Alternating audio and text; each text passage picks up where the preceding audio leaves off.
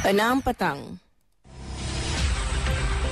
Antara paparan berita hari ini, JPV terima 2,235 permit sembelihan dan masih terdapat penduduk terjejas banjir di Kemaman yang tercicir bantuan banjir.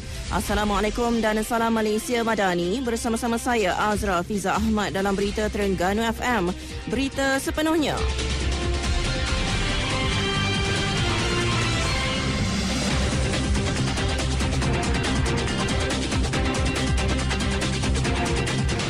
Dun Terengganu dibubarkan secara rasmi hari ini. Yang di-Pertua Dun Datuk Yahya Ali memaklumkan watikah pembubaran sudah diserahkan kepada Timbalan Pengarah SPR. Susulan pembubaran itu, Terengganu ditadbir Kerajaan Negeri sementara.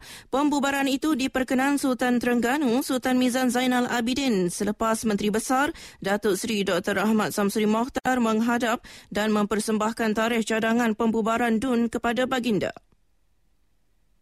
2,235 permit penyembelihan diterima sempena sambutan Aidil-Adha tahun ini. Ia melibatkan 5,181 haiwan ternakan termasuk lembu, kerbau serta kambing. Pengarah JPV Negeri Dr. Anun Man berkata daripada jumlah itu 5,078 lembu manakala selebihnya kerbau, kambing dan biri-biri. 70 kaki tangan JPV Negeri ditugaskan membuat pemeriksaan sepanjang perayaan kali ini manakala 10 rumah sembelihan pilihan akan beroperasi di negeri ini.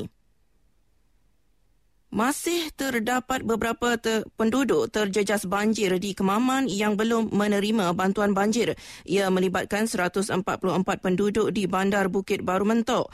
Rata-ratanya tidak berpuas hati dan terkilan kerana masih belum menerima wang bantuan berkenaan. Mereka berharap pihak bertanggungjawab menjalankan kerja dengan lebih teliti supaya penduduk terlibat dapat menerima wang bantuan tersebut ハスラ seorang tukang kayu untuk membuat persiapan menjelang sambutan Aidil Adha esok tidak kesampaian apabila maut dalam kemalangan di Jalan Paloh, Pulau Rusa berdekatan Jambatan Manir, Kuala Terengganu pagi tadi. Mangsa Muhammad Fatihi Najmi Ruslan 23 tahun dalam perjalanan dari rumahnya di Kampung Kedai Buluh ke pasar untuk membeli barangan dapur. Insiden dipercayai berlaku selepas motosikal yang ditungganginya hilang kawalan sebelum terbabas dan melanggar belakang sebuah lori rosak. Mangsa yang dipercayai cedera parah di kepala dan badan meninggal dunia di tempat kejadian. Mayat mangsa dihantar ke HSNZ untuk bedah siasat. Mangsa meninggalkan seorang isteri dan seorang anak perempuan berusia dua tahun. Sekian berita disediakan Nur Azila Muhammad Sani. Assalamualaikum dan salam Malaysia Madani.